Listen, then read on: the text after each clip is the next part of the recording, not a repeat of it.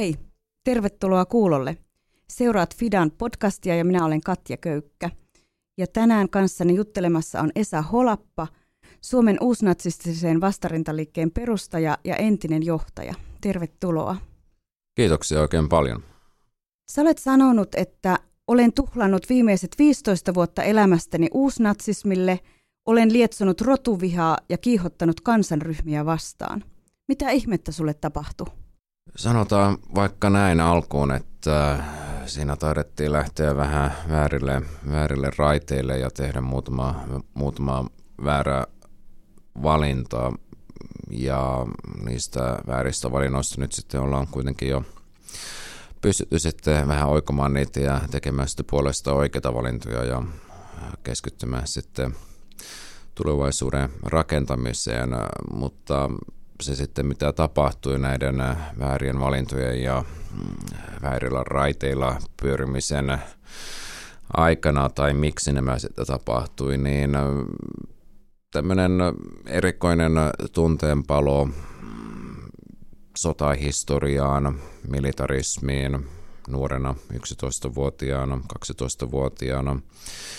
Ei ollut mitään oikeastaan sellaista tiettyä ideologiaa, jota olisi silloin 12-13-vuotiaanakaan edes seurannut niin sanotusti, vaan pidin itseäni sellaisena militaristihenkisenä ja suunnitelmat oli sitten lopulta luoda myös jonkinlaista sotilasurakin urakin sitten puolustusvoimissa. Uh, mutta lopulta sitten siinä 14-vuotiaana aloinkin löytää tämmöisiä yhtymäkohtia Adolf Hitlerin ja Natsi-Saksaan. Ja, uh, silloinkaan, vaikka tunsin viehtymystä natsismiin ja tuota, luin Hitlerin taisteluniteosta ja luin uusnatsien kirjoituksia netistä ja oikeastaan kaikkea mahdollista, mitä nyt sattui löytymäänkään, oli se sitten kirjastosta tai sanomalehdestä, niin en edelleenkään suoranaisesti tuolla 14-vuotiaana, 15-vuotiaana ollut edelleenkään niin kiinnostunut ehkä sitä ideologiasta, vaan se oli aika painottunut siihen sotilallisuuden ihannointiin, mutta lopulta sitten he alkoi kuitenkin kääntymään ihan tämmöisen rasistisen ja viha-ideologian kannattamiseksi. Sä oot kotoisin Oulusta ja ymmärtääkseni sulla on siellä ihan tämmöinen tavallinen suomalainen perhe ja lapsuus ollut. Kyllä. Ja kuvasit sitä, että sä luit paljon ja voisi ajatella, että semmoinen lukeva poika on niin hyvä asia ja sitä jotenkin ajatella, että vau, miten loistava harrastus on tuo lukeminen, mutta kiinnittykö sun perhe missä vaiheessa huomiota siihen, että sä luetkin tämmöisiä kirjoja, jotka on vähän ehkä pelottavia ja outoja sen ikäiselle nuorelle? Kyllä, kyllä se lopulta sitten herätti huomiota. Ja tietyssä, tietyssä tapaa, kun aloin itsekin sitten enemmän lukea, en ainoastaan enää vain Suomen sotahistoriassa tai maailmansotien historiasta ylipäätään, vaan sitten kun aloin enemmän keskittyä juurikin natsismiin ja oikeastaan sitten ihan natsi, natsipropagandaan, niin aloin oikeastaan peitellä, peitellä sitten sitä lukemaan ja että vanhempani tai muut perheenjäseneni eivät sitten näitä kirjoja niin näkisi, että mitä, mitä sitten oikeastaan lueskelen. Ja olin jo tietenkin noihin aikoihin äh, tehnyt yhteyksiä paikallisiin tai luonut yhteyksiä paikallisiin skinheadeihin ja pyrkimyksenäni oli löytää, löytää niitä niin sanottuja oikeita natsia, joiden kanssa sitten olisi voinut keskustella natsismista ja päästä jakamaan tätä ikään kuin oikeastaan rakastumisen tunnetta, että viha on kuitenkin yhtä voimakas tunne lopulta kuin rakastuminenkin. Lopulta sitten olin sopinut tapaamisia näiden skinheadien kanssa ja sitten vanhen sisareni löysi nämä minun internetissä tulostamani artikkelit sivu, sivukaupalla ja kirjat ja muut lehdet, joita sitten olin myöskin saanut käsiin, siis tietenkin ihan tällaiset uusnatsien rasistiset julkaisut, niin silloin se havahtuminen heillä, heilläkin tapahtui ja kävimme siitä sitten melko kovasanaista keskustelua ja oikeastaan sitten tämän kovasanaisen keskustelun johdosta tunsin, että tietyllä tapaa perheeni ja sen tuomitsevat minut, niin, niin hakeuduin sitten syvemmälle näihin skinheadien piireihin. Ja tämä skinheadi minulle sanoikin, sanoikin, kun kerroin heille tästä riitelystä, että näinhän siinä aina käy, että perheenjäsenet kääntyvät ensimmäisenä sinua vastaan ja että et sinä muita, muita, muuta perhettä tarvitsekaan, että he ovat, he ovat perhe. Tämä, nämä skinheadit siis. Eli aatteesta tuli sulle perhe. Kyllä. Mm. Mites kyllä. kaverit? Oliko sulla muita kavereita sit siinä vaiheessa kuin näitä skinheadejä?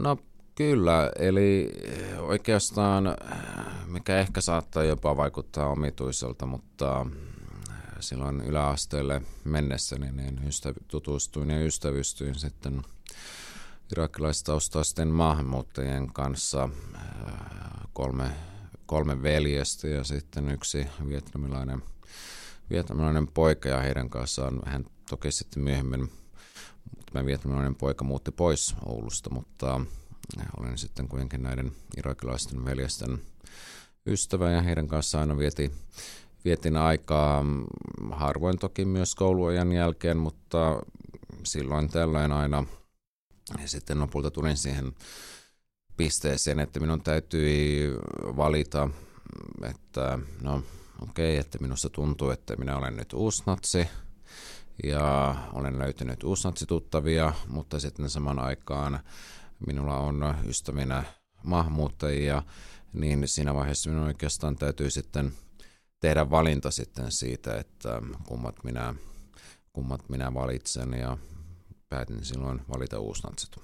Näin kuunneltuna se kuulostaa oikeastaan aika hassulta, jos on rehellinen, että sulla yhtä aikaa oli maahanmuuttaja ystävinä ja sitten samanaikaisesti olit heitä vastaan, eli hyvin tämmöinen ristiriitainen tilanne.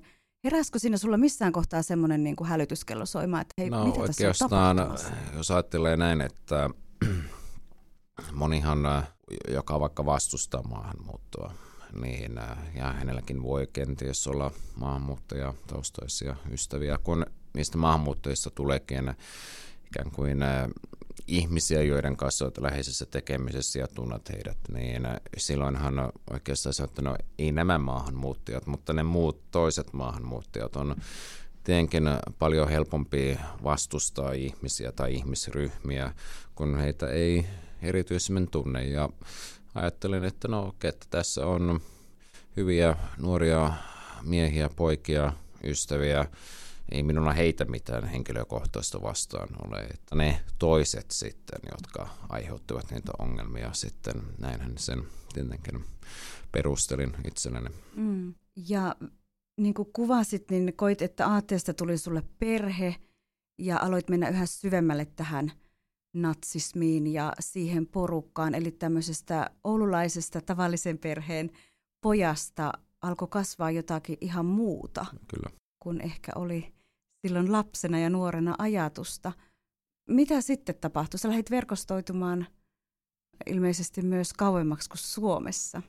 Kyllä, eli kun äh, olin näiden oululaisten skinheadien toiminnassa mukana sen noin puoli vuotta, niin meille siinä sitten tuli välirikko ja minä jättäydyin tästä skiniryhmästä ja niin äh, aloin sitten vähitellen luopua tästä skinhead-kulttuurista, eli en enää, eli en enää pukeutunut kuten skinheadit tai pitänyt pilottitakkia ja, ja saappaita ja sotilashousuja jalassa, vaan aloin ikään kuin näyttää normaalilta.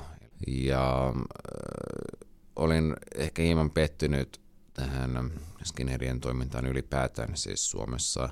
Tuolloin Suomessa ei ollut varsinaisesti mitään varsinaisia natsi- tai uusnatsijärjestöjä, vaan käytännössä tämä skinhead-liike oli se ainoa, ainoa tällainen uusnatseksi luonehdittava porukka täällä Suomessa. Ja koska kun en skinhead halunnut olla ja enkä erityisemmin kannattanut heidän toimenpiteitään tai tavoitteitakaan, niin suuntasin sitten katseeni ulkomaille ja olen sitten näissä omissakin tutkimuksissani tullut siihen, siihen tuloksen, että ulkomailla kyllä vaikutti hyvinkin laaja uusnatsi-liike ja minulle myös pian selvisi, että uusnatseja on sekä Yhdysvalloissa, Venäjällä, lähes kaikissa muissa Euro- Euroopan maissa, jopa joissain Aasian maissakin on uusnatseja, niin ajattelin, että no heitä minä sitten lähden tavoittelemaan ja äh, otin sitten yhteyttä brittiläisiin uusnatseihin ja he, heidän kauttaan sitten sain yhteyden amerikkalaisiin ja amerikkalaisten kautta sitten lisää Ruotsiin ja tietenkin oli yhteyksiä myös äh, saksalaisiin uusnatseihin. Eli verkosto alkoi tiivistymään? Kyllä, verkosto alkoi tiivistymään ja äh, aika pitkälle tein sitä ihan vain kirjeitä kirjoittelemalla ja äh, joitakin verkkosivuja selailemalla. Tuolloin 2000-luvun alkupuolella ei mielestäni ollut tai muistini mukaan ei ollut äh, niin paljon tällaisia uusnatsistisia verkkosivuja tai julkaisuja kuin tänä päivänä. Sä puhut Esa skinheadeista ja uusnatseista. Mikä ero näillä on vai onko se jotenkin sama porukka? No heillä on tietenkin äh, samankaltaisuuksia. Äh, molemmilla, molemmille kuuluu skinheadeille ja uusnatseille tämä valkoisen ylivallan ajattelu ja monemmat käyttämät samantyylistä symboliikkaa, mutta eh, ehkä skinheadistä puhuttaessa puhumme pikemminkin tällaisesta alakulttuurista ja puhumme ikään kuin tämmöisestä skinheadi saattaa jopa olla skinheadi vain ollakseen skinheadi, eli vain pelkkä se pukeutuminen. Ja tietenkään kaikki skinheadit eivät ole natsiskinheadejä sinänsä, tai kannata näitä natsistisia ajatuksia. Uh, sanotaan, että ehkä uusnatsin ja sitten uh, skinheadien tällainen suurin tai merkittävin erottia toisistaan on, että uusnatsit ovat ehkä järjestäytyneempiä, heillä on selkeät tavoitteet, mitä he haluavat tavoitella ja jopa ovat muodostaneet puolueitakin ympäri Eurooppaa ja ehkä myös järjestöt mielenosoituksia, kun taas sitten skineille ehkä on kuitenkin tärkeämpää tällä yhdessäolo ja keikoilla käyminen, skinhead-musiikki, kaljoittelu, tappelu ja tällainen hyvinkin miesvaltainen, jossa toki on joitakin naisiakin myös mukana, tällainen hyvinkin miesvaltainen no kuvailisinko jopa jonkinlaiseksi klubielämäksi. Että, Kuulostaa että, siltä, että sä lähdit jotenkin hyvin määrätietoisesti vahvistamaan sitä sun aatetta ja ajattelua ja etsimään sitä verkostoa sekä Suomesta että Suomen rajojen ulkopuolelta. Minkälaisen vastaanoton sä sait suomalaisena maailmalta näistä samoin ajattelevista? Mitä tapahtui? Sain melko kiinnostuneen vastaanoton, että tietenkään kaikki eivät aina vastanneet, enkä olettanutkaan, että kaikki vastaisivat, mutta siitä sitten alkoi muun muassa näiden vankilassa istuvien amerikkalaisten uusatsien kanssa pitkä kirje, kirjanvaihtokurssi, jossa sitten käsiteltiin näitä natsismin ideologisia kysymyksiä ja järjestäytymistä ja historiaa, oikeastaan kaikkea sitä, mitä olin aina halutkin käydä läpi. Eli halusin tavata niin sanotun oikean natsin ja siitä sitten olin näistä amerikkalaisista tai amerikkalaisesta uusantsista saanut sellaisen, sellaisen henkilön ja hänen kauttaan sitten lopulta sain yhteydet, yhteydet Ruotsin vastarintaliikkeeseen ja se sitten, tämä yhteys lopulta johti sitten Suomen vastarintaliikkeen perustamiseen vuonna 2008. Mun on tässä välissä pakko kysyä sulta, että mihin Mihin tarpeeseen tämä tuli? Mitä tämä antoi sulle niin paljon, että sä lähit tähän jotenkin näin valtavalla voimalla mukaan? No, äh, olisiko ehkä tietenkin varmasti omana olonsa tunteminen tärkeäksi varmastikin, tai ainakin perusteli, perusteli että no hei, että tämähän on hyvä juttu, että eihän tässä nyt mitään yritä muuta kuin tuota, suojella suomalaisuutta ja valkoisuutta ja tehdä vallankumous, että eihän tässä nyt sen, sen kummempia asioita ole. Toki nämä ovat kuulostuvat erityisesti kammottavilta asioilta, kun nämä tehdään sitten muiden ihmisten kustannuksella, mutta niitä perusteli itselleen hyvinä, hyvinä asioina ja toki siinä samalla myös sitten pääsi toteuttamaan, toteuttamaan sitten itseäänkin ja löytää sitten niitä saman kaltaisia tai samalla tavoin ajattelevia ihmisiä, joiden kanssa sitten lähteä, lähteä perustamaan tätä uusatsi-porukkaa. Sä aikaisemmin sanoit, että sulle tuli melkein kuin semmoinen rakastumisen kokemus, että se oli niin voimakas myös tunnetasolla tämä aate ja sen tuoma voima. Kyllä. Mitä tunteita sulla nyt herää, kun sä muistelet niitä vuosia ja sitä aikaa, kun toit tätä aatetta vahvemmin myös Suomeen? Mikä on jotenkin se päällimmäinen No tunne? kyllähän se edelleen puistattaa ja järkyttää. Voisin käyttää tietenkin vielä vähän kovempiakin sanoja, mutta päällimmäisenä tietenkin kun ajattelee sitä, että olenhan tietenkin aikaa aika eksyksissä, mutta ehkäpä sitä jonkin verran täytyy olla eksyksissä, että lopulta sitten löytää sen oikean, oikean suunnan sitten elämälleen. Ehkä nyt minä todellakin tein sen aikaa radikaalilla tavalla – jos nyt kysymyksenä on löytää jonkinlainen elämän merkitys, niin en, en suosittele tätä polkua tietenkään, tietenkään kenellekään. Mutta sitä on oikeastaan jopa vaikea kuvitella, että siis olen ollut tuossa.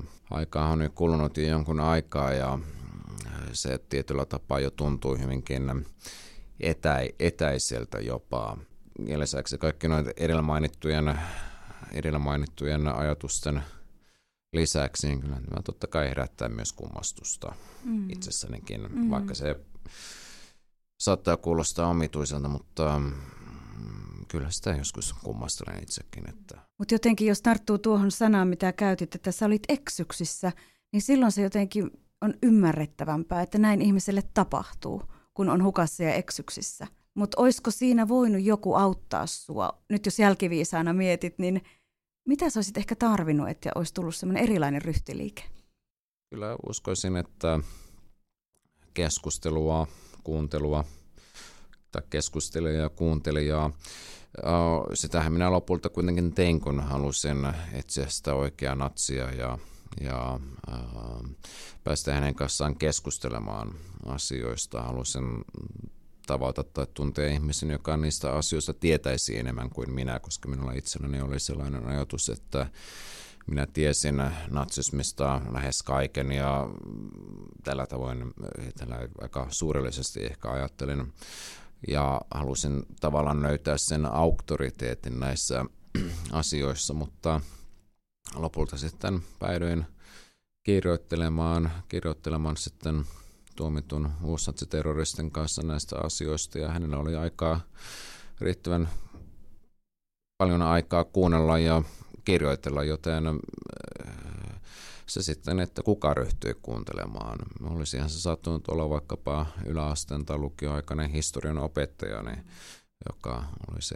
saattanut tämän tehtyön myöskin suorittaa. Ja silloin ehkä sitten siinä olisi saattanut ohjautua eri, eri raiteille. Mm, eli tämä on aika vahva viesti meille aikuisille, jotka lasten ja nuorten kanssa touhutaan.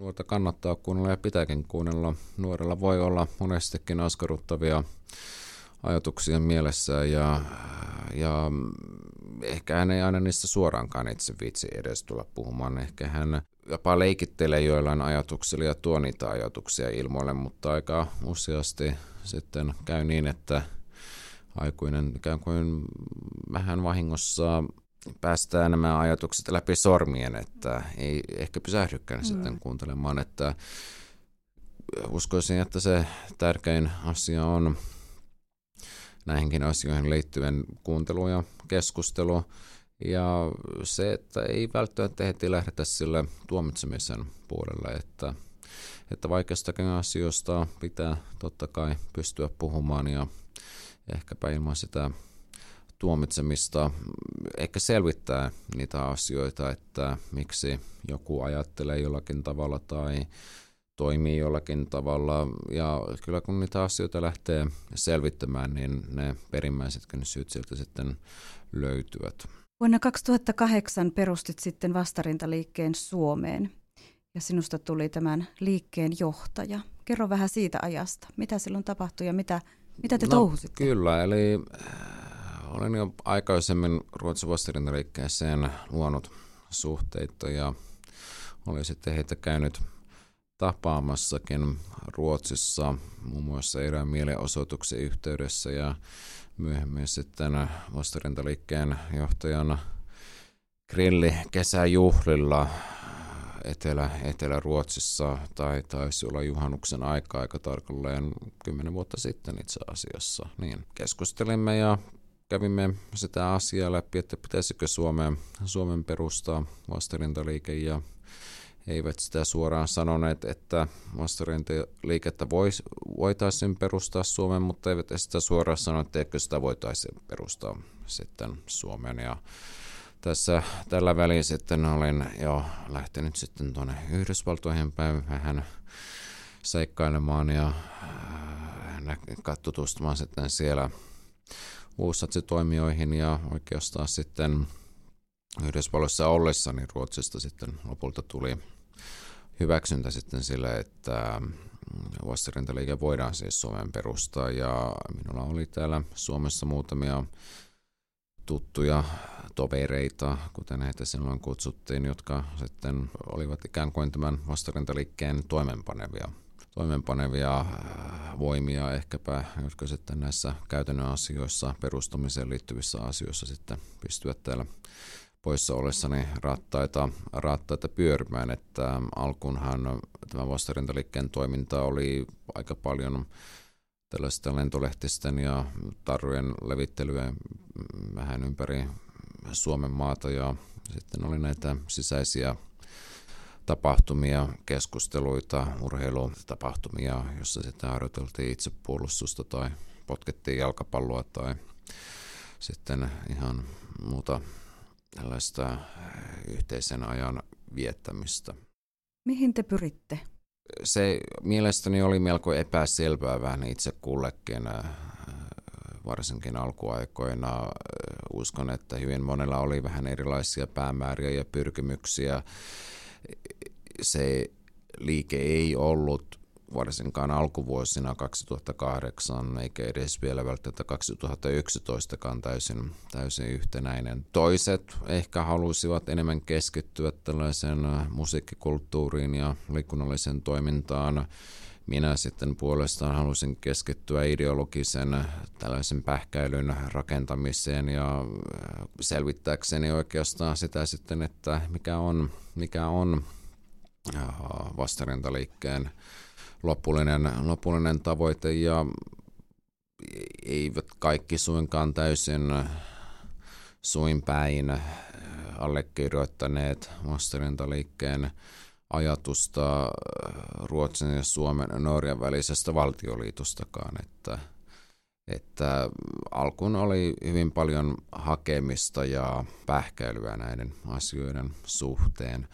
Mutta varsinaisestihan liike siis pyrki ja pyrkii tietenkin edelleen tällaiseen äh, vallankumoukseen, rotuvallankumoukseen ja maahanmuuttajien pakkopalautuksiin ja tällaisen natsistisen Pohjolan luomiseen.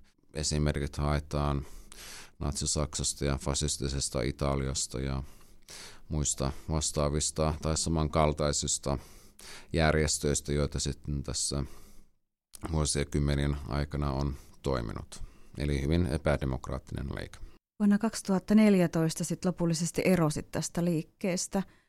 Mitä rupesi sinussa tapahtumaan, että rupesit harkitsemaan tätä liikkeestä ja aatteesta eroamista? Ei oikeastaan tapahtunut vain yhtä tai kahta asiaa, vaan tapahtui moniakin asioita. 2011 minussa tuli myös isä ja ajattelin tuolloin, tuolloin jo, että miten tämä kenties vaikuttaa, tämä oma natsiaktiivisuuteni vaikuttaa sitten muihin läheisiin ja lapsiin ja tietenkin järjestön sisäiset asiat, joita oli tapahtunut myös vuotta aikaisemmin vuonna 2010 ja ne, jotka sitten lopulta johtivat tähän irtaantumiseen, olivat oikeastaan sekä järjestöllisiä että ei-järjestöllisiä syitä ja 2012 sitten otin yhteyttä Mastarintaliikkeestä lähteneisiin ruotsalaisjäseniin, jotka sitten olivat toki jo siirtyneet muihin Ruotsissa toimiviin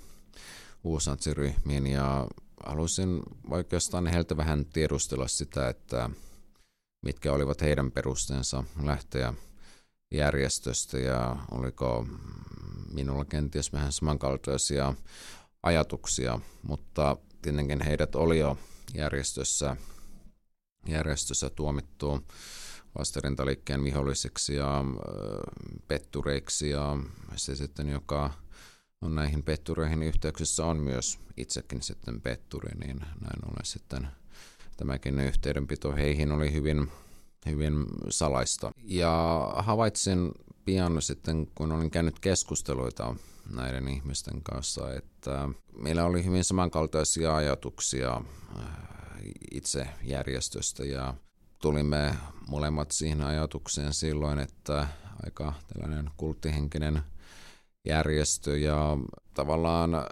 järjestö tuolloin eli vähän eri tavalla kuin itse sitten opetti. Ja se ei enää oikeastaan, se järjestö ei tuntunut enää oikealta. Ja siinä sitten olin suunnitella ainakin järjestöstä eroamista. Ja tavallaan kun olin ottanut vastaan sen ajatuksen siitä, että en ole enää missään natsijärjestössä mukana, niin se tietenkin sitten myöhemmässä vaiheessa mahdollisti sen, että, että myös tätä natsiaatetta saattoi tarkastella hieman kriittisesti, että kun vahvalta aatteelta ikään kuin katsovat tämä järjestö, niin se silloin oikeastaan varmistaa sen, että voi todellakin tarkastella myöhemmässä vaiheessa myös sitä aatetta hieman tarkemmin. Sinusta tuli porukan petturi ja takin kääntäjä. Kyllä. Mitäs tämä ryhmä? Ootko sä heiltä turvassa nyt? Sä aika rohkeasti puhut menneisyydestäsi, mutta että minkälaista vastakaikua sieltä on tullut sinulle tästä isosta muutoksesta, johtajasta no, petturiksi? No, lailla juurikin noita sanoja, mitä tässä äsken kuvailit, eli, eli petturi ja vihollinen ja mitäs kaikkea muuta sitä nyt sitten he omissa julkaisuissaan ovatkin, ovatkin kirjoittaneet ja eihän tämä nyt tietenkään mikään yllättävää ole, että he näin ajattelevat, että on se tietenkin minulla myös tiedossa, että näin tulisi käymään. Esa Holappa, sun elämä on tällä hetkellä hyvin erilainen kuin se oli vaikka tuossa 2000-luvun alussa. Kerrotko vähän, mitä sinulle nyt kuuluu ja mitä sä teet? Kyllä, eli no, nyt opiskelen Opiskelen oppisopimuksella nuoriso- ohjaajaksi ja siitä on sitten valmistuminen aikanaan ja todennäköisesti pyrin ammattikorkeakouluun ja opiskelen sitten sosionomiksi. Naimisissa olen ja hyvä, hyvä kuuluu nykyisin elämällä, että töitä on ja rakkauttakin on, niin eipä siinä mitään, eipä siinä mitään puutettakaan ole. Kuulostaa hyvältä. Tällä hetkellä sä myös puhut sen puolesta, että ihmiset jotenkin heräisivät tähän rasismiin ja tämmöiseen ääriajatteluun. Miksi sä haluat tehdä sitä? Nämä ovat kuitenkin asioita, jotka vaikuttavat yhteiskunnassamme melko voimakkaasti näinä päivinä ja on tapahtunut tällaista osattomuuden tunnetta ja myöskin ehkäpä nämä ovat myös hyvinvointiin liittyviä kysymyksiä. Tärkeää on, että ihmiset yhteiskunnassamme voivat hyvin ja valitettavasti asia nyt ei täydellisesti ole tällä tavoin. Ja ehkäpä tarkoituksena on kuitenkin herättää keskustelua ja saada sitten ehkä laajemmassakin mittakaavassa ihmiset pohtimaan näitä kysymyksiä. Ei ehkä ainoastaan vain tämmöisestä tällaisesta rasismiin liittyvissä kysymyksissä, vaan rasismikin on osa yhteiskunnallista ilmiötä, mikä liittyy pahanvointiin ja on tärkeää myös selvitellä sitä, että miksi yhteiskunnassamme on syrjäytyneisyyttä ja pahanvointia ja ylipäätään hyvinvoinnissa on puutteita. Ja tuota, myös unohtamatta työttömyyttä ja nuorten työllisyyttä ja tällä tavoin, että nämä ovat mielestäni sellaisia asioita, joita kuitenkin on hyvä pysähtyä miettimään. Sä kirjoitit kirjan tästä sun kokemuksesta ja menneisyydestä ja siinä mainitsit, että sun piti kirjoittaa pyytääksesi anteeksi. Keneltä sä pyydät anteeksi ja ootko sä saanut omasta mielestä anteeksi? Uh, no, totta kai pyydän anteeksi lähimmäisiltäni ja toki myöskin ihmisistä, joita olen loukannut omalla toiminnallani menneisyydessäni, jotka olivat myös esimerkiksi näitä minun vanhoja ystäviäni, maahanmuuttajataustaisia ystäviäni ja tietenkin myös aivan minulle täysin tuntemattomia ihmisiä, joita, jotka ovat saattaneet tästä minun toiminnastani kärsiä ja ovat ehkä tunteneetkin siitä mieli, mieli pahaa ja tietenkin näitä asioita tahdon syvästi pyytää anteeksi ja mitä sitten tulee anteeksi antoon, niin kyllä olen saanut anteeksi antoakin ja tuota, kuten sitten vaimonakin on sanonut viisaasti, että täytyy myös, jotta voi oikeastaan odottaa anteeksiantoa tai saada sitä anteeksiantoa, niin on osattava myös jossain vaiheessa antaa itselleenkin anteeksi. Se sitten, että olenko nyt aivan täysin varmasti sataprosenttisen varmasti kyennyt antamaan itselleni anteeksi, niin sanoisin, että sekin voi olla vähän pidempiaikainen projekti, että ei se omalle itselle anteeksi antaminen sekään ei tapahdu vain yhdessä yössä. Mielestäni täytyy saavuttaa joku sellainen tietty piste ehkäpä, jossa sitten voi todeta itselleen, että no voin antaa itselleni anteeksi. Esa, sun kirjassa sä oot siteerannut Nelson Mandelaa, joka on sanonut, että kukaan ei synny vihaamaan toista ihmistä ihonvärin, taustan tai uskonnon perusteella. Ihmisten on opittavaa vihaan, ja jos he oppivat vihaamaan, heidät voidaan opettaa rakastamaan, sillä rakkaus tulee ihmissydämelle luontevammin. Kiitos näistä ajatuksista ja seuraavassa jaksossa me jatketaan keskustelua siitä, että mitä tämmöinen ääriajattelu tällä hetkellä on Suomessa ja mitä ehkä neuvoja sinulla olisi meille Suomessa eläville ja oleville ihmisille. Kiitos haastattelusta. Kiitos.